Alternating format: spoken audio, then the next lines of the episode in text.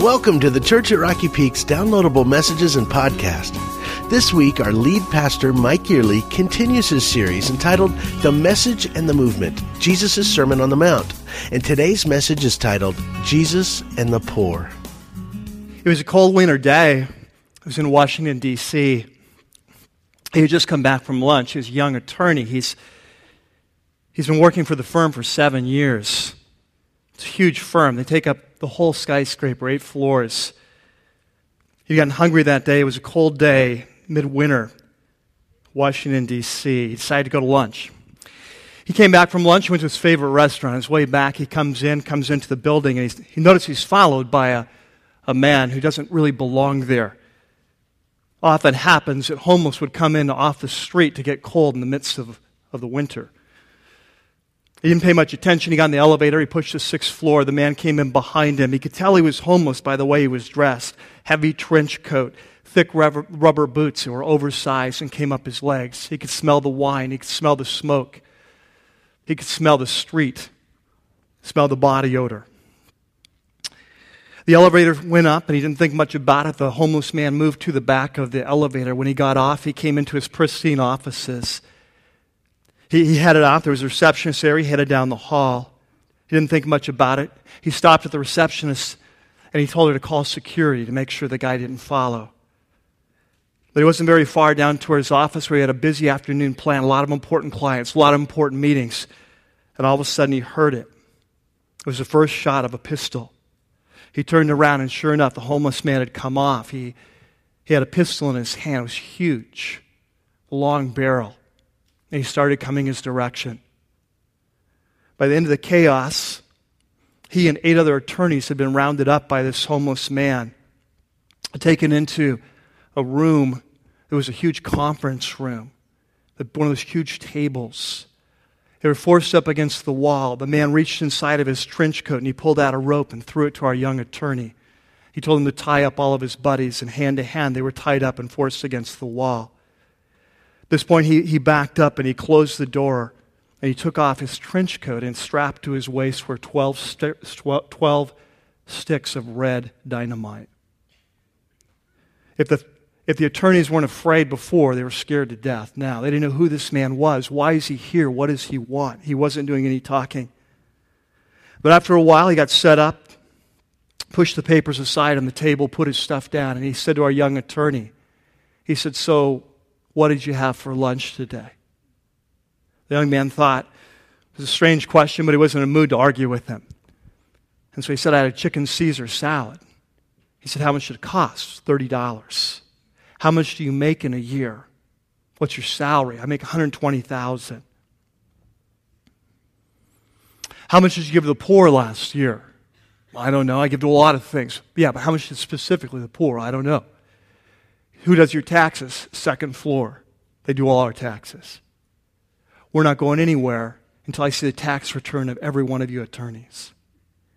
And so it was a standoff, and the hostages backed up against the wall, and they waited there, and eventually the police came, and the, the files were sent up.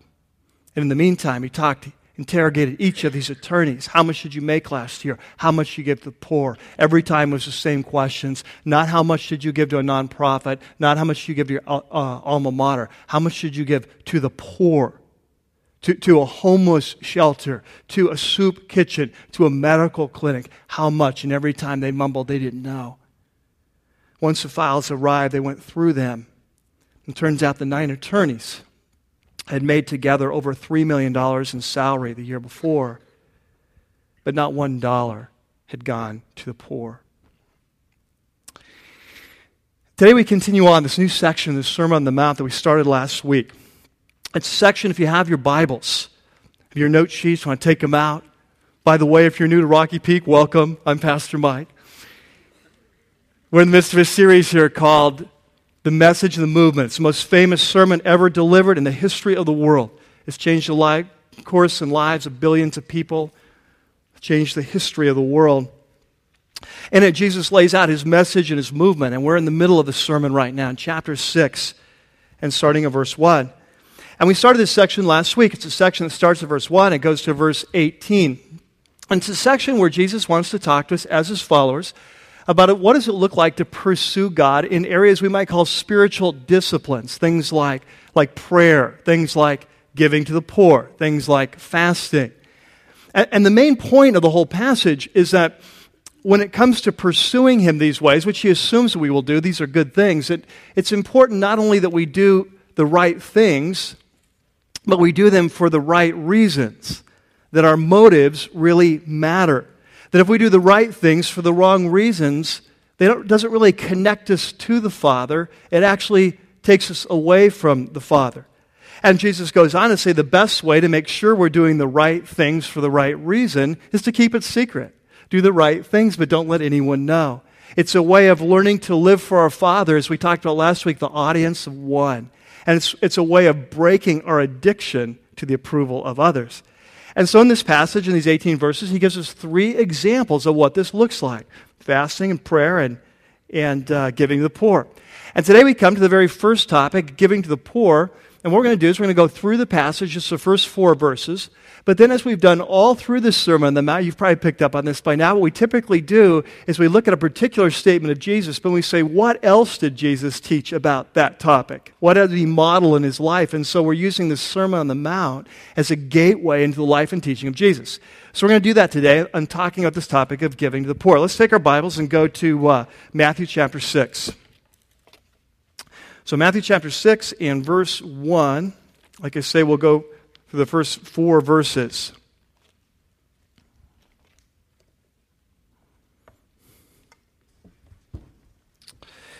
He says, be careful. Now remember, he's talking to his men, talking to his followers. Be careful uh, not to do your acts of righteousness before men. So Jesus assumes, as His followers, there's certain things we will do, right? That being a believer in Jesus doesn't mean just certain, we don't just believe certain things. There's actually certain things He expects that we will do that flow out of our belief system. And, uh, and he says, and so he calls them acts of righteousness, literally, as we talked last week, just as righteousness, when you do your righteousness. Um, he says, so be careful not to do your acts of righteousness before men to be seen by them. So here's the wrong motive. He says, if you do the right things, but you do it for the wrong reason, to impress others with how spiritual you are, that actually, instead of drawing you closer to the Father, it will put a wedge between you and the Father, it'll drive you away. And he says, so if you do, you will have no reward from your Father in heaven. He's not going to meet you there. He's not going to be part of that whole thing. And now we come to our first example, uh, giving to the poor. Verse two. So, when you give to the needy, uh, now notice this. He says, when you give to the needy. Very important. He doesn't say, if you give to the needy, right? Did you catch that? Very important. How big things turn on little uh, little phrases, right? So when you give to the needy, kind of assumes that as His followers will be doing that. He says, uh, don't announce it with trumpets. Don't make a big deal, uh, as the hypocrites in the synagogues do and on the streets to be honored by men. Now he's talking about the spiritual leaders of their day. And to be honest, we don't really know whether they did this literally, whether they actually blew trumpets and had kind of like a press conference, you know. I'm about to give a, a big offering. Let's blow the trumpets. Let's gather the crowd. They may have done that. Uh, very, very likely that they may have done that. But we don't know for sure. He may just be using one of his um, patent ex- exaggerations to make a point. But either way, you get the point, right? He's, he's like, when you give, uh, don't do it to be seen. And to make sure we understand, he says, I tell you the truth, they have, they've re- received their reward in full. So when we do the right things for the wrong reasons, like to impress others, typically other people, there will be some who are very impressed. It will happen. And Jesus says, if that's what you're shooting for in your life, to impress others, congratulations. That's exactly what you're going to get, but that's all you're going to get. God's not going to meet you there. He says, so, uh, verse three, when you give to the needy, Uh, don't let your left hand know what your right hand is doing. And keep it top secret. So you're giving maybe in secret. And then your Father, uh, guess what? He who sees what's done in secret, He will reward you. Okay, so pretty straight, straightforward passage, right? Uh, Jesus assumes as His followers, certain things we'll do. He wants us to do the right things, but He wants us to do them for the right reasons. If we do them for the wrong reasons, we won't be rewarded. God's not going to be part of that. He's not going to meet us in that. But if we do them uh, for the right reasons, we want to keep them, keep it secret, keep it between us and the Lord, uh, then He says He'll reward us. Now, let me just say a little caveat here. Throughout this whole passage, uh, chapter one through eighteen, he's going to give these three examples. Every time he's going to give an extreme example of secrecy. And these, as you'll see as we go through, these are like exaggerations to make a point. Uh, I've known some people that's like, well, I'm not going to write a check to a church or a mission because they'll see my name on it. Jesus said, don't do the right hand, left hand thing. Uh, and, and so uh, I, I think it's a really a wrong take on this, because we'll see even in the New Testament, like in the early church, Uh, there are examples of, of people giving, and we even know their names, you know. So it's it, the point is not to be extreme about this, but that, that in our giving, that as a, there's a general rule of life that we should keep it secret. Okay, that, that's the point. Now, so that's pretty clear. We get the passage. As his followers, we're supposed to do certain things. Uh, we're supposed to do it for the right reasons. It's important we do. And he gives us an example of uh, of giving. Now, but here's what I want to do today. Today, I'm really looking forward to this. I want to talk to you about a topic that, at least in my lifetime, we haven't talked a lot about in church. And it's this topic of giving to the poor. And, and what I want to do is use this passage of Jesus as kind of launching into what Jesus taught about this important topic. And to get at it, we're going to first start off by looking at the Old Testament, all right? Because uh, the Old Testament is the Bible that Jesus read. We often forget this, but he grew up, his Bible was the Old Testament. And so to understand Jesus, you have to understand the Old Testament, because he's always informed by what God has already said in the past.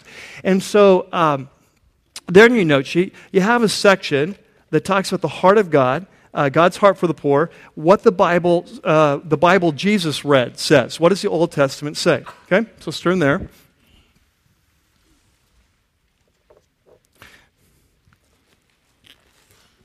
Now here's what happens. When you open your Old Testament, what you find out is God has a huge heart for the poor, always has, always will. Uh, God loves those who are down and out. Now, the poor are not people who are poor because they're lazy, right? Uh, God doesn't have a heart for them in the same way. Uh, that, uh, you know, if you're just lazy and that's why you're poor, well, God says, uh, start working. That's the solution to your problem.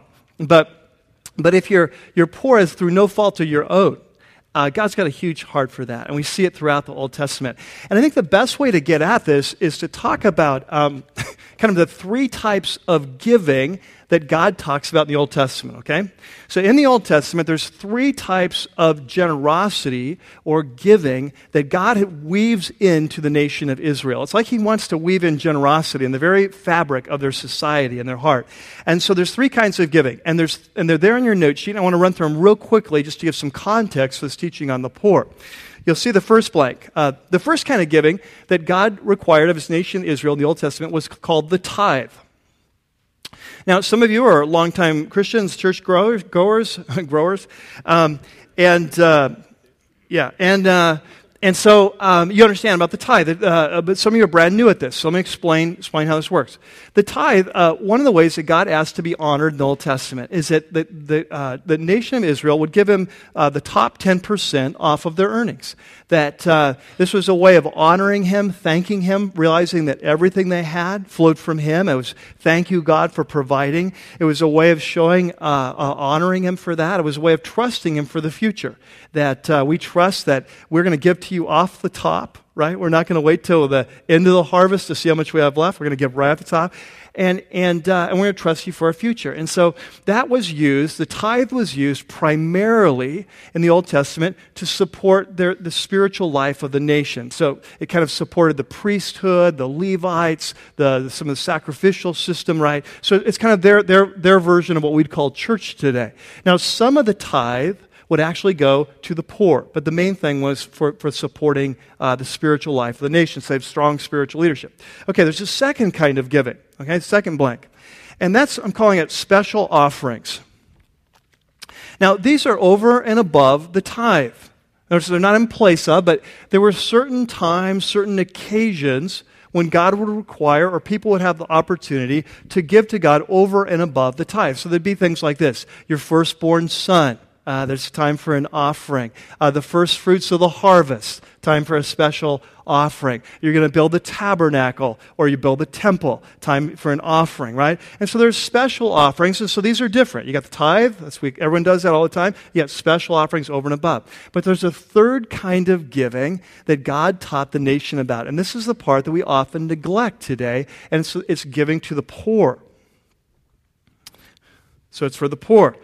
Um, and so there was all these um, kind of kind of laws or regulations that God laid down to help look out for the poor. For example, um, he, here was one of the laws.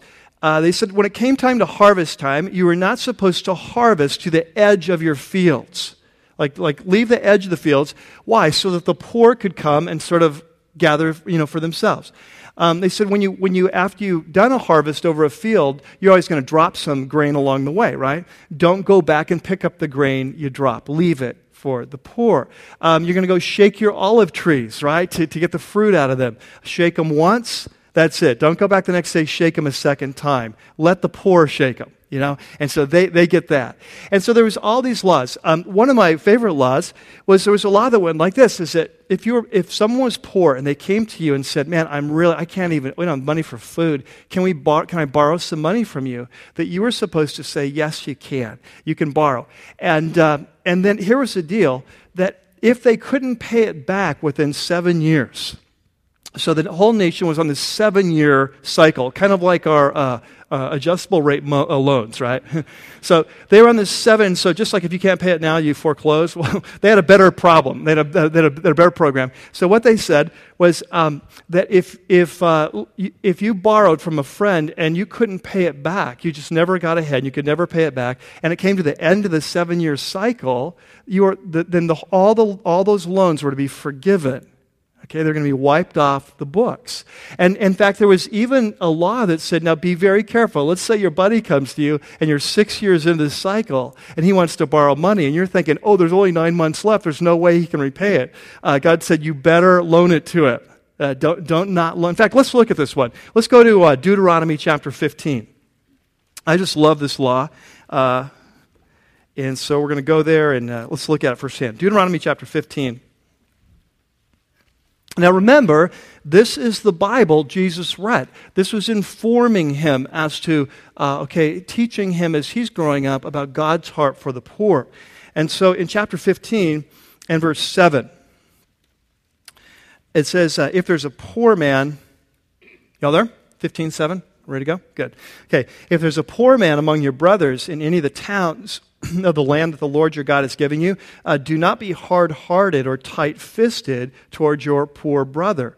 Uh, rather, be open-handed and freely lend him whatever he needs.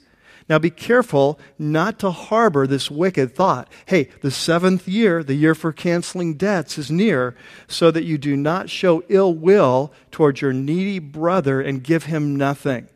He that he may then appeal to the Lord against you, and you will be found guilty of sin. So catch this, give generously to him and do so without a grudging heart. And then because of this, the Lord your God will bless you, right? So God's, you see how he's, he's teaching the nation to be generous. He's, he's weaving this into the nation. I want you to be a nation of givers. I want you to be a nation of lovers. I want you to take care of one another. I want you to love your neighbor as yourself in the financial realm. And so on verse eleven, he says, hey, there will always be poor people in the land. That's just part of life. Therefore, I command you to be open-handed toward your brothers and toward the poor and the needy in your land. Now, so this... Um, Uh, this is what you find in the Old Testament, that God has a huge heart for the poor. And one of his biggest complaints against Israel in the Old Testament is they didn't honor his heart. Instead of taking care of the poor, they took advantage of the poor.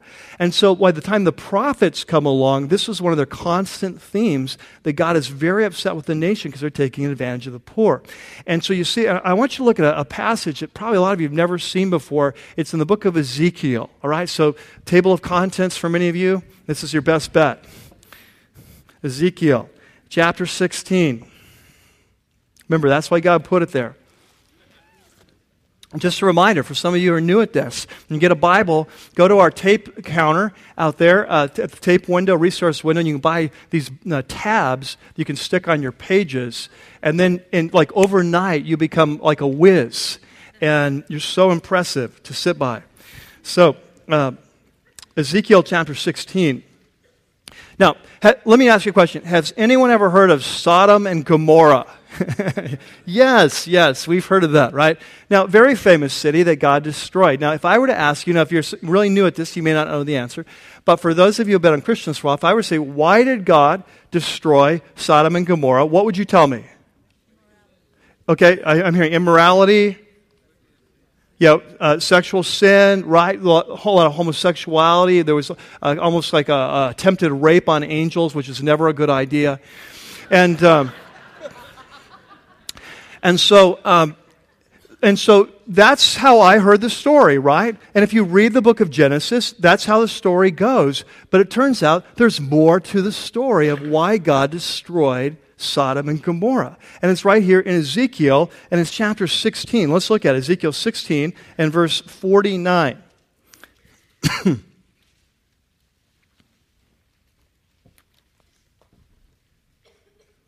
Okay, sixteen forty-nine. So now this was the sin of your sister Sodom. Uh, you're not really, uh, Israel's not really sisters, but God's kind of uh, give them a dig here.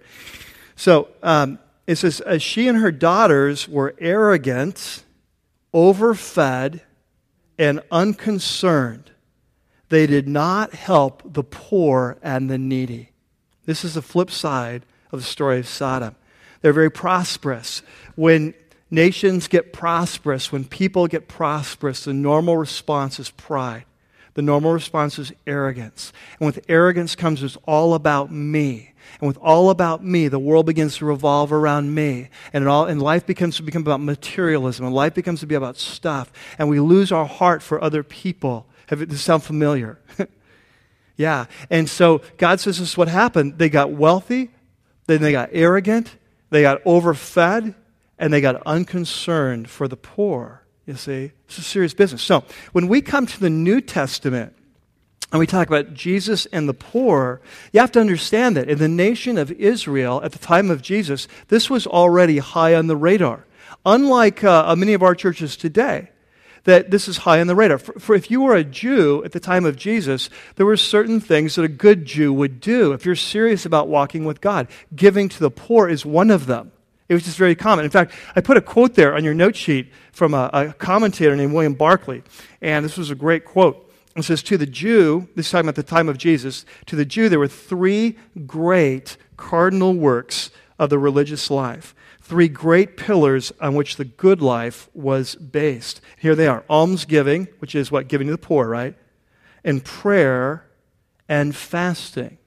Now, do you notice anything?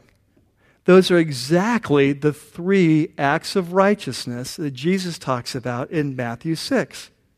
This is one of the few times where Jesus is coming along and not disagreeing with the spiritual leaders of the day. He's affirming their value, you see? And so, so what Jesus says is not, he comes along, his issue is not that uh, we shouldn't be giving the poor or fasting or praying. No, we should be. His issue was the spiritual leaders were doing it for the wrong reason, right? They were doing it to impress others. And so, here's what I want you to catch. Jesus assumes that his followers, you and me, twenty-first century, here and now, he assumes that if you and I are going to follow him, that you and I will give to the poor.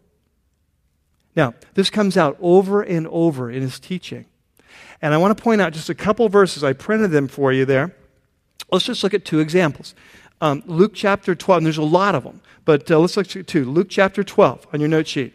Uh, he's talking to his followers. He says, do not be afraid, little flock, for your for your Father has been pleased to give you the kingdom. He says, hey, God has chosen you to reveal himself to, and he says, you're part of my movement. He's given you the kingdom, right? You're, you're sons of the king, you're daughters of the king. He says, now here's what I want you to do. I want you to sell your possessions, he's talking to his followers now, and give to the poor.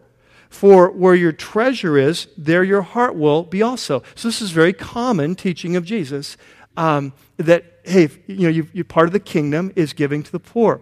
On the flip side, one of his complaints about the spiritual leaders of his day was they didn't do this. And so look at the next verse. You Pharisees, you clean the outside of the cup and dish. In other words, you're all, you're all in appearances, is what he's saying. You're all in appearances looking good. But inside, you're full of greed and wickedness. You foolish people, Give what is inside the dish to the poor, and everything will be clean for you. Right? Okay, so so uh, very prominent in his teaching. And we see it again today in Matthew six, don't we? And that's why I pointed out, he doesn't say, if you give to the poor, but, but when. Let's say, not if, but when. when. Right, okay. Now, here's what I want to do. Um, I want to ask three simple questions to get us going. Uh, three simple questions. Um, I've called them questions to make you squirm, all right? Now, I, I got to tell you, this is going to be uncomfortable from this point out, all right? So if you need to go to the bathroom, this would be a great time. You just, just don't come back, and you're like, you know, we'll just think you were gone for the right reasons. Um, but I got to tell you, this is going to be a little uncomfortable because, um, but I, I got to, I got to tell you that it's as, it's as, as uncomfortable for me as it's going to be for you. Uh, I, I just want to just come clean on this. I do not have this wired in my life. I, I, I don't understand this. I, I, the Lord hasn't taught me a lot about this. So we're kind of going into uncharted ter- territory. But here's my job. As your pastor, my job is not to tell you what I think. My job is to teach you what Jesus said, right? And so if we waited till I had my act together on every issue before I taught about it, we'd have very short sermons, right? And so so here's what we're going to do. We're going to launch in. Neil Johnson's going, amen. Uh, Yeah, thank you, Neil. It was so nice having you work here. Um, all right, so so there in your note sheet. Uh, let's next section are the poor priority in your life. Three questions to make you squirm. So I just want to tell you rather, this is going to make you a little uncomfortable, but we're in this together, all right? Because it makes me, they make me just as uncomfortable. In fact, uh, probably more so, because in the book of James says when you teach, you're going to be held to a higher standard. So so if you get nervous, just pray for me. I'm getting worse, all right? So here we go. Three questions, three simple questions. Number one, uh, first question, simple. How much do you give to the poor? Okay, if, if we were to pull out your tax returns, how much do you give to the poor? Now, this is going to be a little awkward, right? And you're like, well, Michael, that's personal. Well, I'm not asking you to write it on your kit card. We're not having your registration card, then you have to tell me. Um, I think it's just a, a very important question for us to ask because Jesus seems to assume that we're going to do this. Now, we started today with a story, right? We started with a story about the homeless guy gets on the elevator, the place. That story comes from John Grisham's novel, uh, and it's called The Street Lawyer. Have, have you read that book? You know, some of you have read that. Any John Grisham fans? You John, I'm a huge John Grisham fan, uh, except when he writes anything about other than the law. You know, when he writes those books about like the painted house, it's like, what are you talking about? I read the whole book. It's like, it's the most boring book in the world. Anyway, so, like stick to your genre, you know? Anyway. So, but so far he hasn't li- answered my letters. Anyway, um, but John, John is a Christian, and that's why you often see in his his his uh, many of his books you see these themes kind of in the background that are that are really underlying the storyline. But uh, anyway, so um, I got to tell you, the first time I read that book, it made me very nervous. Uh, let me tell you why. Uh, I, I consider myself a follower of Jesus, right? I, I've given my life to Christ. I'm in. I'm going to follow him. If you were to ask me, Mike, um, uh, uh, is your life belong to Christ? Yes, it does. Um, is that all of your life? Yes, all of my life. Okay, uh, does that include your finances? Yes, it does. So if Jesus wants to use your finances for anything, he has access. Yes, it does. Okay. So that's how I see myself, right? Now, I'm reading this story, uh, a street lawyer, and the guy's asking the question, no, not how much did you give to nonprofits, not how much you, and for me, I'm thinking, he's asking me, not how much did you give to your church. He's asking me, how much did you give to the poor? And as I'm reading this, I'm getting nervous. Because I'm like, oh, man, I'm glad I wasn't there that day. You know, I, I don't think I'd be much further ahead than these guys, you know. And here's the thing. In my life, you talk about these three kinds of giving, right? We talk about three kinds of giving. Uh, the, Okay, so you talk about the tithe, ten percent to God, you know, to fund his ministry, his kingdom, and so I get that. I get that. I'm good with that, right? Um, you talk about special offerings, you know, for building projects or parachurch organizations or missionaries. I get that. I'm there. I'm good. This whole thing of uh, giving to the poor, I think I missed that lesson somewhere. In fact, growing up, I can't remember growing up, and I grew up in a church, you know, Christian church, I don't remember ever once hearing a sermon about giving to the poor. It's like it, it was pulled out of our curriculum. at our church. And, and you know what the weird thing is, is that is I've talked to other Christians and been around now and pastored long. It's not just me. It's that's not my church. My guess is probably most of you here, even if you've been a Christian a long time, have never heard a whole sermon on giving to the poor. It's, it's almost like we just kind of missed that uh, somewhere. And yet, as we've seen today, it's a huge theme, all right? So, so here's where it's just a place for us to begin. Uh, as we're, if we're beginners in this area, um, it's just it's a huge place. It's just say, okay, how much are we giving to the poor? You know, not to your church or whatever, but to, to things that are directly to the poor, to organizations or whatever that are directly reaching the poor. Okay, second question. Here's the second one. That's going to strike you as a little odd, but just hang with me. The second one is, why do you work? Why do you work? My guess is probably most of us are working here, or wish we could. Maybe some of you are out of work right now. But uh, comes Monday morning, most of us are going to get up at some time, and we're going to go to work. Some of you maybe even go to work uh, this weekend. I'm one of those people. But um, anyway, you, you may work today. You may work tomorrow. Um, but, you know, but this week, most of us are going to go to work. Now, it, now, some of you are married, and you're part of the work uh, kind of teamwork thing is you stay at home, and you take care of the home front and the kids and all. But you're you're part of that team that works, right? And so that's, that's your part of it. And so the question is, why do you work? Now, I think most of us would say, well, I work to pay the bills, right? That's why I work. And that's a very honorable answer, because the Bible's real big on this, that God's designed it that way. Book of Proverbs says we need to work and learn how to work hard to, to pay the bills, and that's an honorable thing. And if you have Second Thessalonians three says if a man doesn't work, don't let him eat, and don't help him out if he's lazy, and Proverbs a lot on that. So, so that's a good thing. And yet here's the thing, as followers of Jesus, Jesus wants to take us to the next level in this, that there should be another reason why we work. And I want to show you what it is. Uh, take your Bible, go to the New Testament, to the right in your Bible, Ephesians chapter four.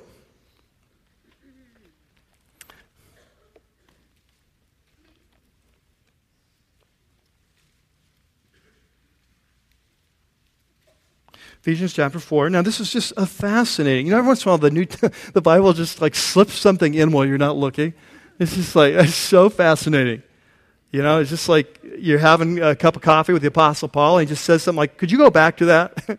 That was just really interesting. And it's like, no, I lived two thousand years ago. Tough for you. Okay, so four twenty-eight. Now, he's writing to new Christians here, and, and you'll see why I say that. There's a lot of reasons why, but four twenty-eight, he says, he who has been stealing must steal no longer. And that's a pretty sure sign you're writing to new Christians, right? It's like, okay, uh, my sermon today, some of you are stealing. Would you knock it off? You know? Okay, good. Now, number, point number two, you see? So he says, uh, now, he who has been stealing in your congregation um, must steal no longer. That's a, a no-no. Uh, he must work, and he must do something useful with his own hands. Now, catch this, so that he can support himself, so he can plan for his future, so he can, can build up his investment account, right? No, so he can buy houses that are going on the market. No. Um, that he may have something to share with those in need. Isn't that fascinating? He's writing to a group, just writing to a church. He says, look, you guys are stealing, knock it off. You need to get a job. And the reason you need to get a job is because you can help out those who are weak. You can help out those in your congregation who are going through hard times and through no fault of their own, that they can't take care of themselves.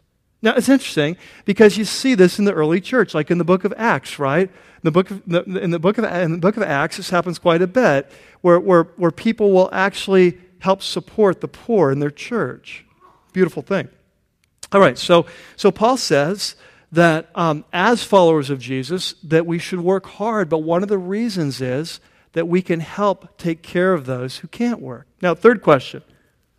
Now, this is the most painful question of all. And so if you're already in pain, I'm sorry. Number three.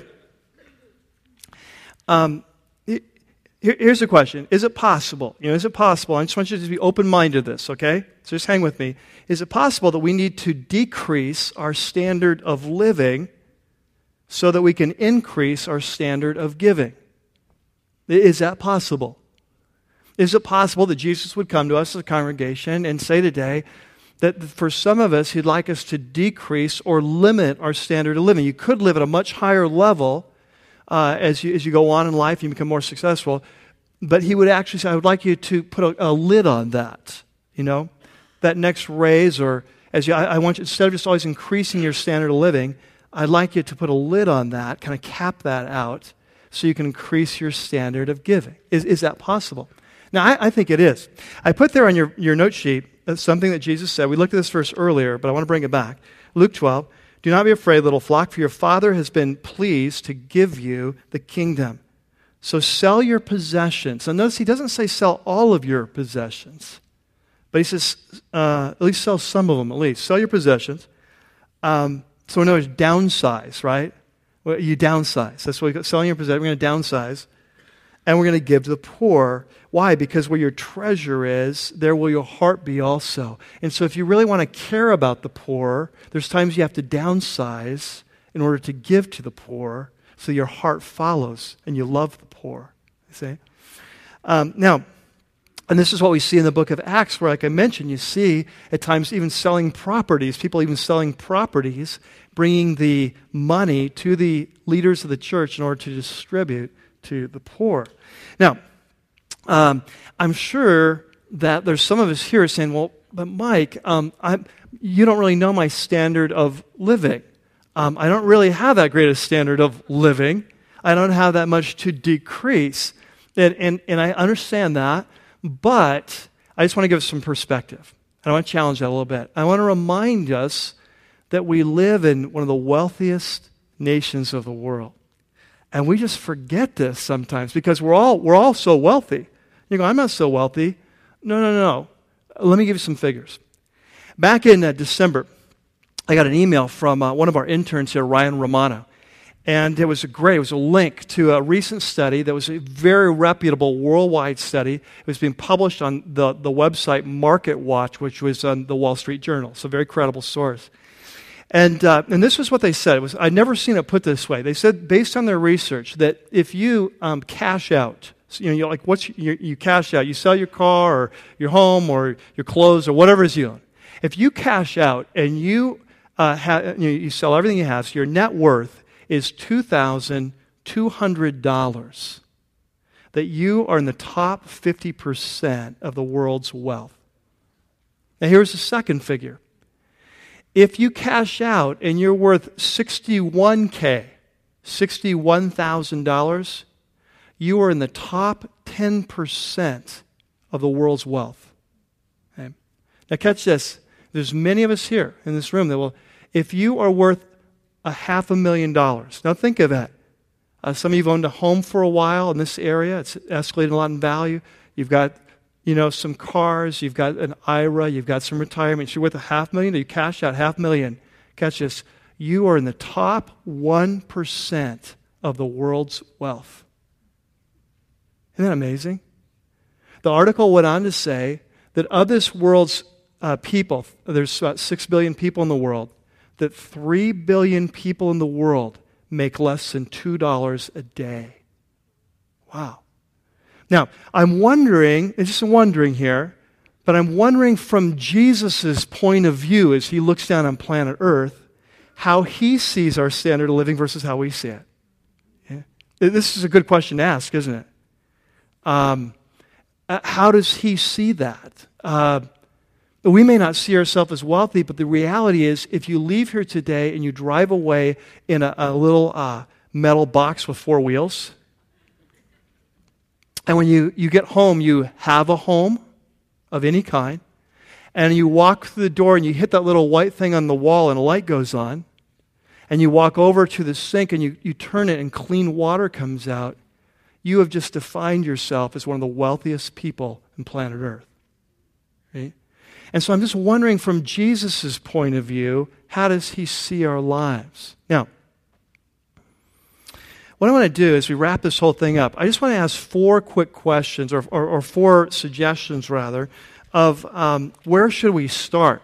Uh, because my goal, you might say you're not succeeding, but my goal is not to make us feel guilty. Um, yeah, it's like, oh, you failed. Let's just close in prayer and go home. sing Just As I Am. We'll all come forward, give our lives to Jesus again, start this thing over. Um, okay, so that's not my goal. I have no agenda for that. Uh, if you've, if you kind of noticed this about me, I'm not really into guilt. I'm not even putting guilt. I, I'm into teaching clearly and saying, what does it mean for us?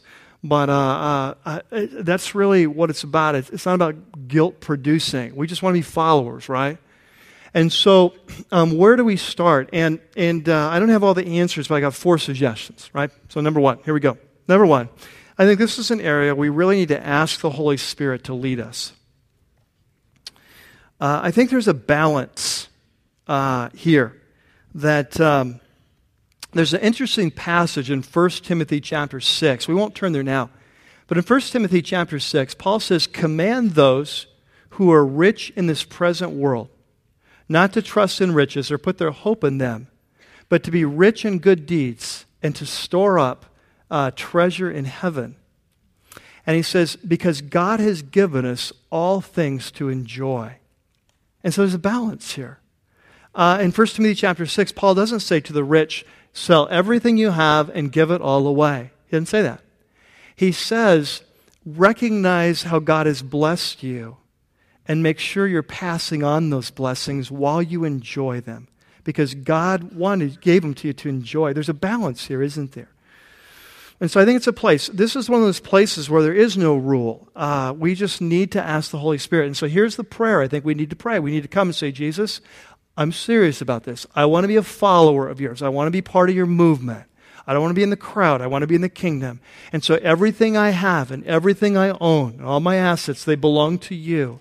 And so would you show me how to give and show me how to spend and show me how to save and show me how to invest. And what you show me, I will do. But I need help on this because I know I can't find the balance point of myself, right? And so I think that's it. That That Jesus said when he left, he would send another counselor, kind of a replacement Jesus, to be our counselor. And, and I think we need him at times like this more than ever, right? In this kind of an issue. It's a very hard issue. And so we, we want to be generous, and we don't want to live our lives in guilt, and yet we don't want to make the mistake of going through our lives and never uh, really giving to the poor and answering, nope, I haven't done anything, you know? Okay, so number two. Second, second thing. Second suggestion would be to start small. You know, often when God begins to show us something, a new area of our life, our first instinct is to start big. In fact, you can sit through a message like this and you're like, oh no, I know God's going to tell me tonight, sell it all. You're like, oh, I'm getting nervous here, right? And so this is the thing, you know, it's it's like if you're talking about missions, it's like, oh no, God's going to call me to Africa. And you talk about money, he's going to ask me. We just naturally tend to think that, okay, the, but what I found in my life is that usually when Jesus is showing me a new area of growth, he doesn't ask me to do something big, he asks me to do something small. And as I'm faithful in little, then he leads me to be faithful in much. And that's true in every area of life. And so now there are times when Jesus will ask you to do something really big. For example, the rich young ruler story. Some of you know that story. I won't go into it. I call him the rich young C E O, right? He's got the B M W. He's got the whole thing. I mean, this guy's styling, right? And in his case, Jesus said, look, he comes to Jesus and says, what will it take for me to be part of your movement? I want to be your follower. I want eternal life. What does that take? Jesus said, sell it all. Sell it all. And there are times when Jesus will come to certain people and say, sell it all. But what I'm saying is that in my experience, that is not the norm, right? The norm is start small. And so as you're praying about this, be listening for what the Spirit tells you in terms of small things. What might that look like? Well, it might look like sponsoring an orphan in Uganda. You know, a lot of you already do that. You've already started small. That we, we have a lot of that here, that we do that. Um, it might be children's hunger fund. We have food packs, right, this weekend, right? And that might be something that God puts on your heart. Okay, I'm, I'm, that's my first step towards doing the poor, right? So we're like little babies, right? Little babies start off with small steps. And so Jesus comes, small stuff. There might be someone at your work or place of employment or school or where you come across with a need and God just puts it on your heart. You know, just give them a hundred bucks, you know, give them, do, do, just help meet that need, okay? So start small. That's the second suggestion. Unless he tells you to go big, start small. Number three, number three, focus on the family. Now, I don't mean your personal family, uh, and I don't mean the radio show. Uh, although they would love me. um, yeah, we're going to go under. No. Um, uh, Paul says something very interesting in Galatians chapter six. As followers of Jesus, there's certain a priority to our giving. Like, we're to do good to all people, but with our limited funds, family members, members of the body of Christ, are to be our top priority, right? That's why the early church in Jerusalem sold their property. They gave the apostles to take care of the poor in, the, in their community, not just poor indiscriminately. And so we're to do good to all men, but Paul says there in uh, Galatians chapter six on your note sheet, therefore, as we have opportunity, as God gives us opportunity, let us do good to all people, and especially to those who belong to the family of believers, all right?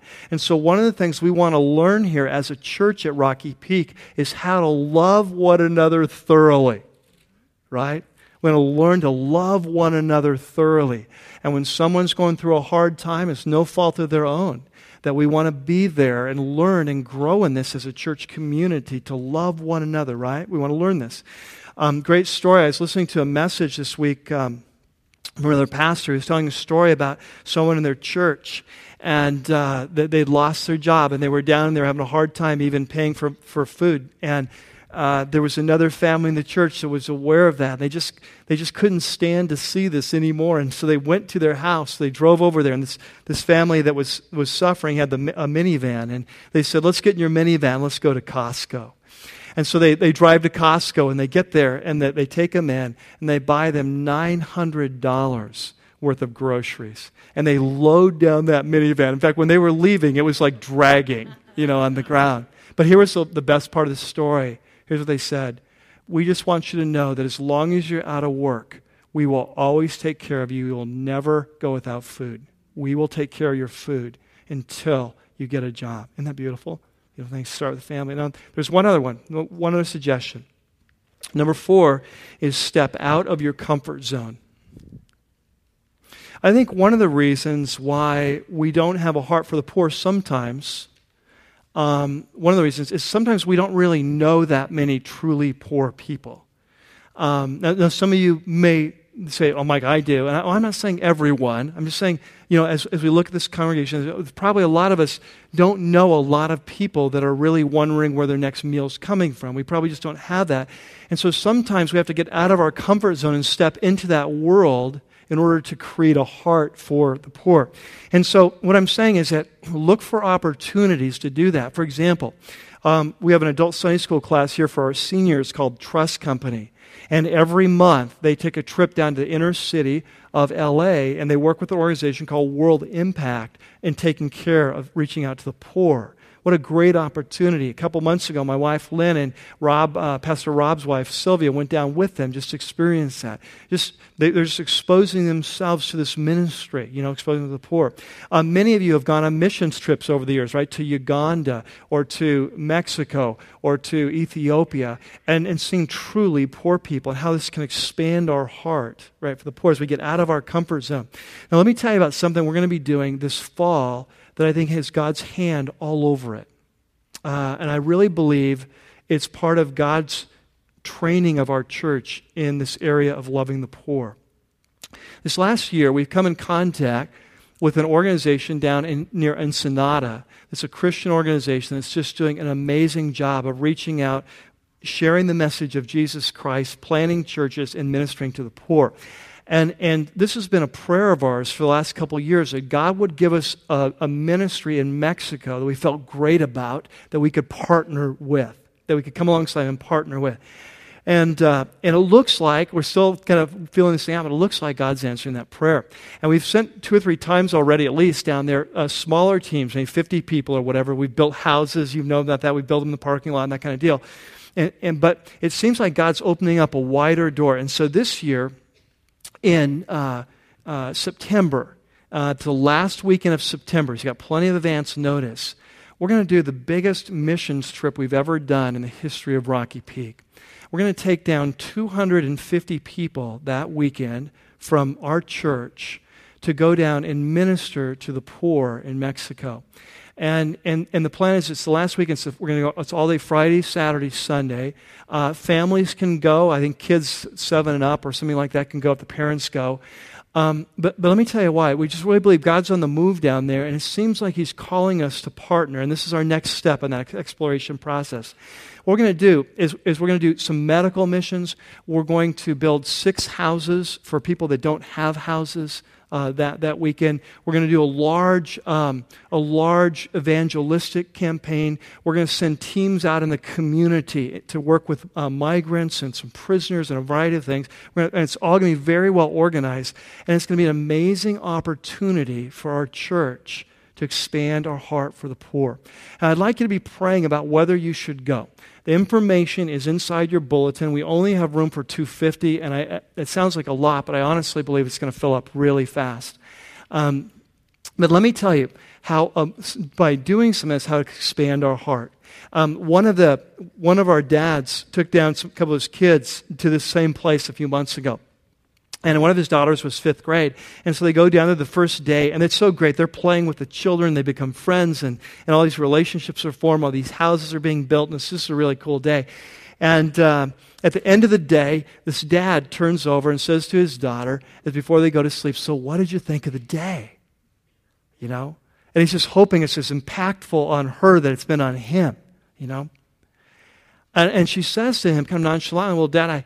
I want to go home, and, and I, I need to clean up my closet." And he's like really irritated. You know, it's like, we're down here with these poor people. We're reaching out, and you want to clean out your closet. And he's trying to kind of hold himself together. And he's like, "Okay, great, whatever. We'll clean the closet. But what did you think about the day?" At this point, the light goes on in her mind. And she realizes what's going on. She says, "No, Dad." She says, "I have too much stuff. And I need to go home and clean up my closet and bring it down for these people who don't have anything." Wow. She came home. Not only did she clean out her closet, she went to her public school and started a fund drive to get food for the poor and the clothes. Gosh. I'll tell you something. I think we've missed it somehow. Somehow we've missed it as the body of Christ. You know, sometimes we wonder why people look and aren't more open to the gospel. Hey, it's because we're not doing what we're supposed to be doing, you know? So Jesus comes to us today, and with one little adverb, he changes our lives. Instead of saying, if, the prepos- you know, if, the adverb is when. Wow. I, I just invite you to go on a journey with me. Can we just journey together in this? Can we just agree as a congregation that, and you may be, you may have this wired, I don't know. But I, I don't have it wired. Uh, I'm a neophyte at this. I need some training in this. And can we just agree as a congregation, we really want to follow Jesus. And we want to we want to do it in the area of poor. And can we covenant with him that we just want him to teach us? Jesus, will you teach us what it means to follow you in this area of our life, just like every other area? Let's pray together.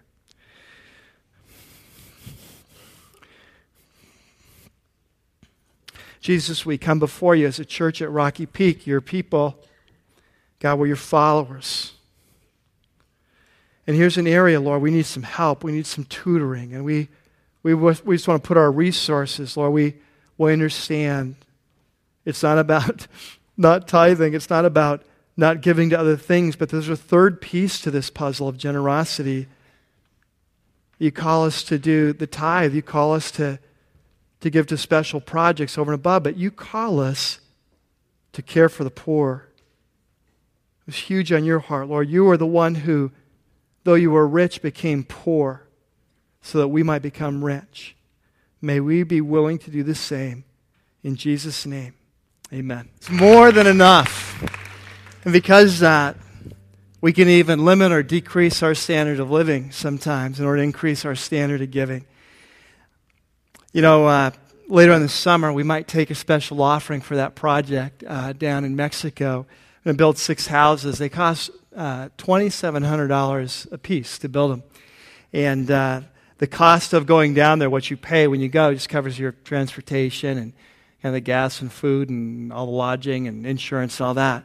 And so we need to, to raise that. It's about sixteen thousand dollars. And the only reason I mention that is that uh, if God's putting on your heart that uh, kind of over and above your normal giving, you'd say, uh, you know, I'd like to be a part of that. We might do this later in the summer, but if you want to get a head start, just, uh, you know, send your money in and just put the Mexico houses. We'll know what it's for. Um, I won't be surprised if there's some here that just say, you know, we just, we want to buy a house. Our, our family just wants to buy a house, twenty-seven hundred dollars. We're going to buy a house.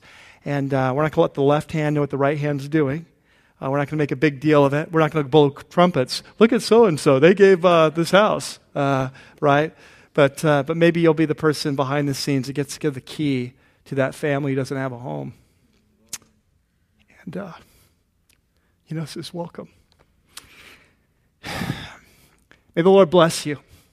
May the generosity of Jesus flow freely in your life and in mine.